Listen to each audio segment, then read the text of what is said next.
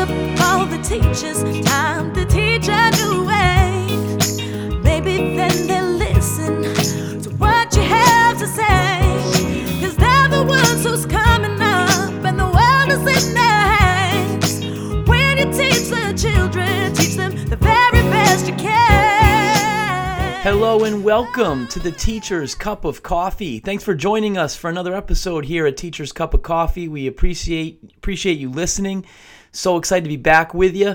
You know, we're going to keep trying to give you shots of caffeine, little ideas, little things you can do in the classroom this week and tomorrow and next week and next month to keep improving learning for your students. Today we're traveling to the campus of MIT, one of the technical leaders in the world, one of the best colleges in the entire United States of America, and a real innovative place where learning is going in new directions.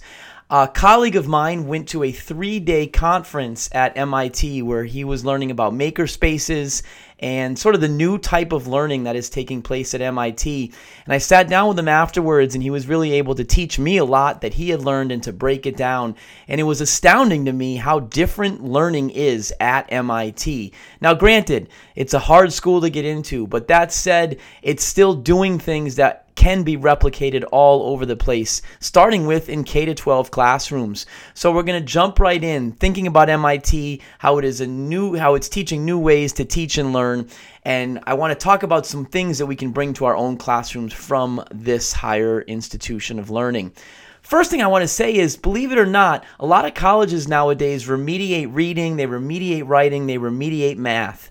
Even at really top colleges, students get there and they have to take remedial writing classes because the college feels they're not fully prepared. MIT does not do this. They actually remediate learning. They actually explicitly try and teach students that learning comes with failure. They teach them that they have to mess up over and over again. So they're not worried about their reading and their writing and their math. They're worried about they want students who are open to experimenting, to trying things, and to making sure when they fail, they realize that's a good thing because now they're getting smarter at the same time. It's amazing to me that a school like MIT would actually have to remediate learning, teach their students how to learn, but they do, and it's a big focus of what they do. First thing, at MIT, failing is essential. They teach kids how to learn and that it is okay to mess up. In fact, messing up is a good thing. They preach FAIL, which stands for which F A I L, which stands for first attempt in learning. They preach failure above everything else. They teach students it is okay to fail. It is your first attempt in learning. What a cool acronym. What a cool thing we could use tomorrow in the classroom. F A I L. Another thing they focus on is mentorship. Everything they do is based on mentorship. It's not just professors being all knowing in every sort of every area that their t- their students are learning. Mentors is what they count on. Students at MIT learn that if they can't do something or they can't figure something out, it is their job to go find mentors to help them increase their knowledge and skills.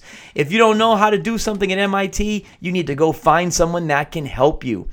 It's hard for teachers to relinqu- relinquish responsibility to students, um, as we all know. But that said, we need students to mentor each other. So, teachers or professors could mentor students, or other students could mentor them.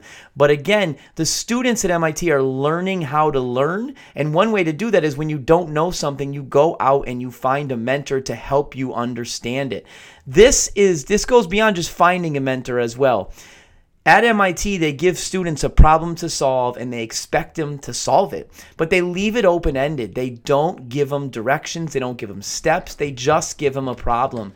And then what students will do is go find mentors that can help them in different aspects of that problem. That said, the mentors don't really answer questions, the mentors just slowly point them in a direction.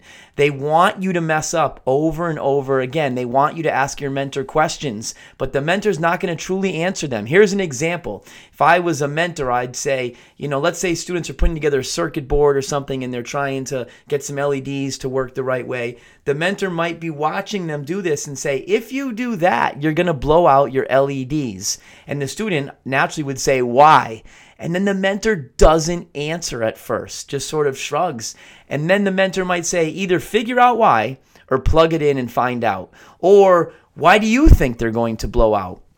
So, again, just the fact that the students knew that the right question to ask was why, a mentor, like a teacher in the old sense of the word, would then answer the question for the student and hope the student remembered the answer. A mentor does the opposite. A mentor is around to provide some guidance, but is not around to provide answers. What a cool way to look at learning in a public education classroom that we don't always have to be giving the answers. We have to point students towards the right questions, point them towards places they can go to get more information, and then let them try, mess up, try, mess up. So that mentorship is really important at MIT. Another thing they talk a lot about is making things. Making things.